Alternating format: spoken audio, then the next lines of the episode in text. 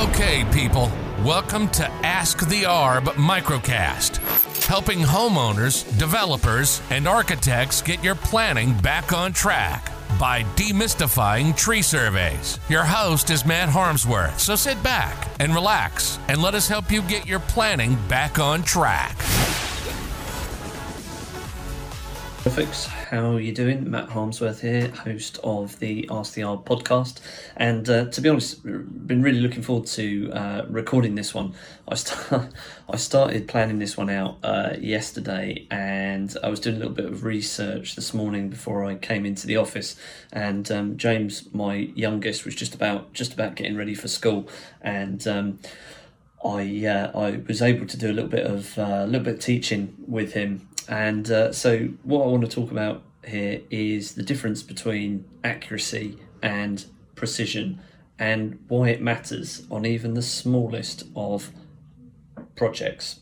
So, this is something we stumble across all the time. So, first off, I just need to talk about what is accuracy, and this is where James uh, dropped into this because I was trying to explain it to him to check my own la- learning. So, on the drone side of the uh, business, we use um, fixed wing drones for uh, surveying, for looking at uh, forestry and open moorland for habitat and ecological surveys.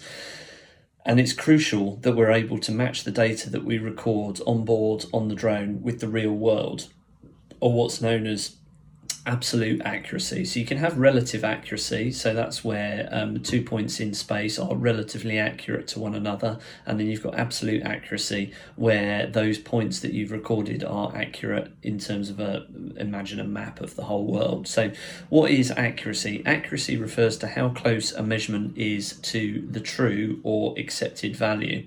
And then precision refers to how close those measurements of the same item are to each other. So precision is ultimately independent of accuracy. And the learning point on this, the thing that comes up all the time, if you imagine a um, if you imagine a a dartboard with a bullseye in the centre of it, Okay, now if you imagine that you're throwing darts at that in the pub and the darts are going all over the place, there's holes all over the board, then you've got low accuracy and you've got low precision. However, if you're able to throw those darts at the dartboard and group them really, really close together, but they're not in the bullseye, so that a nice tight group of darts, but anywhere on the dartboard, but in the bullseye, you've got low accuracy but high precision. Okay. The next one is high accuracy but low precision. So essentially, all your darts are going roughly towards the uh, bullseye, but they've got quite a wide spread on them. So you've got high accuracy but low precision. But what you're really looking for here is high accuracy and high precision, and that's where all of your darts, all three darts, go straight into uh, into that bullseye. And you might be thinking, what on earth is he talking about? How is this? How is this relevant to my uh, planning application or my tree survey? Well, the truth of the matter is that in our world, our data has to tie up with other project professionals, such as your um, your architect, your planning consultant, your engineer, your structural engineer. All of these um, plan outputs have to talk to each other, and they have to be highly accurate and highly precise. Now, on the smaller projects, so imagine you're doing a small residential extension or a garden building or something like that um, it would be quite normal not to have a full topographical survey carried out in those circumstances by a qualified topographical surveyor. The reason for that is it ups the project cost by anywhere between four and a thousand pounds, depending on the uh, depending on the size of the site. So what tends to happen is is that both your architect and your tree surveyor will use what's known as an ordnance survey base map or base plan.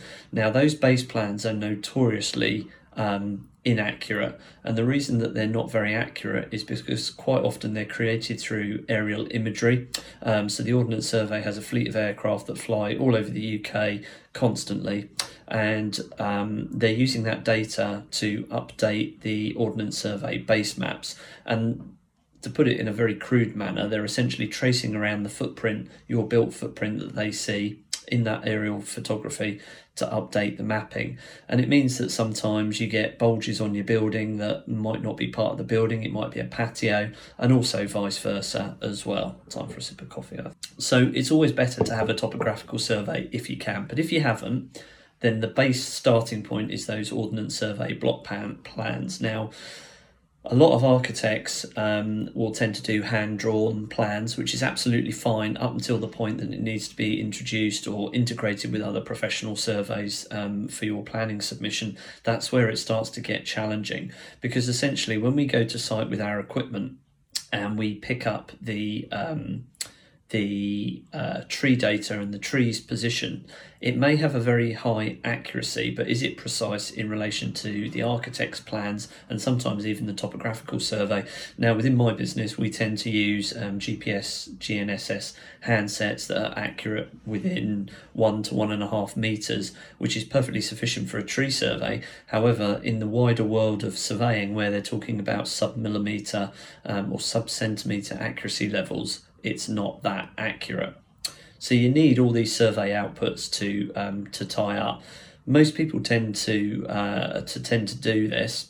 Um, they'll end up with the Ordnance Survey base plan with their tree data on, possibly some architect hand drawn uh, drawings, and then we've got to try and mesh the two together to carry out our arboricultural impact assessment or AIA to see exactly how the trees will be affected by the proposals and the proposals will be affected by the trees. So, really, I mean, we recommend that um, as far as possible, all the outputs in relation to your project need to be digital.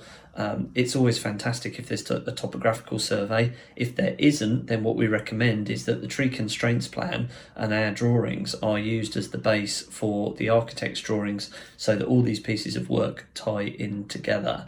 Um, I could give you numerous, numerous situations where we have had hand drawn plans sent over to us. Um, in some cases, we had one the other day that was coloured in with crayon, and it just makes it extremely difficult to be able to produce a submission that is um, robust and that the tree officer is able to cross reference the proposals with the trees on site. Um, and ultimately, that will mean if it can't be done, if there is no sensible comparison between the drawings and the trees, it means the impact assessment is flawed and therefore it's a reason for your application to be uh, rejected or pushed back as a lack of insufficient data. So, in what I recommend in all cases, as far as possible, is that everybody at least works off an Ordnance Survey base plan. Um, that your block plan that your architect will draw up will show the proposals on it very clearly.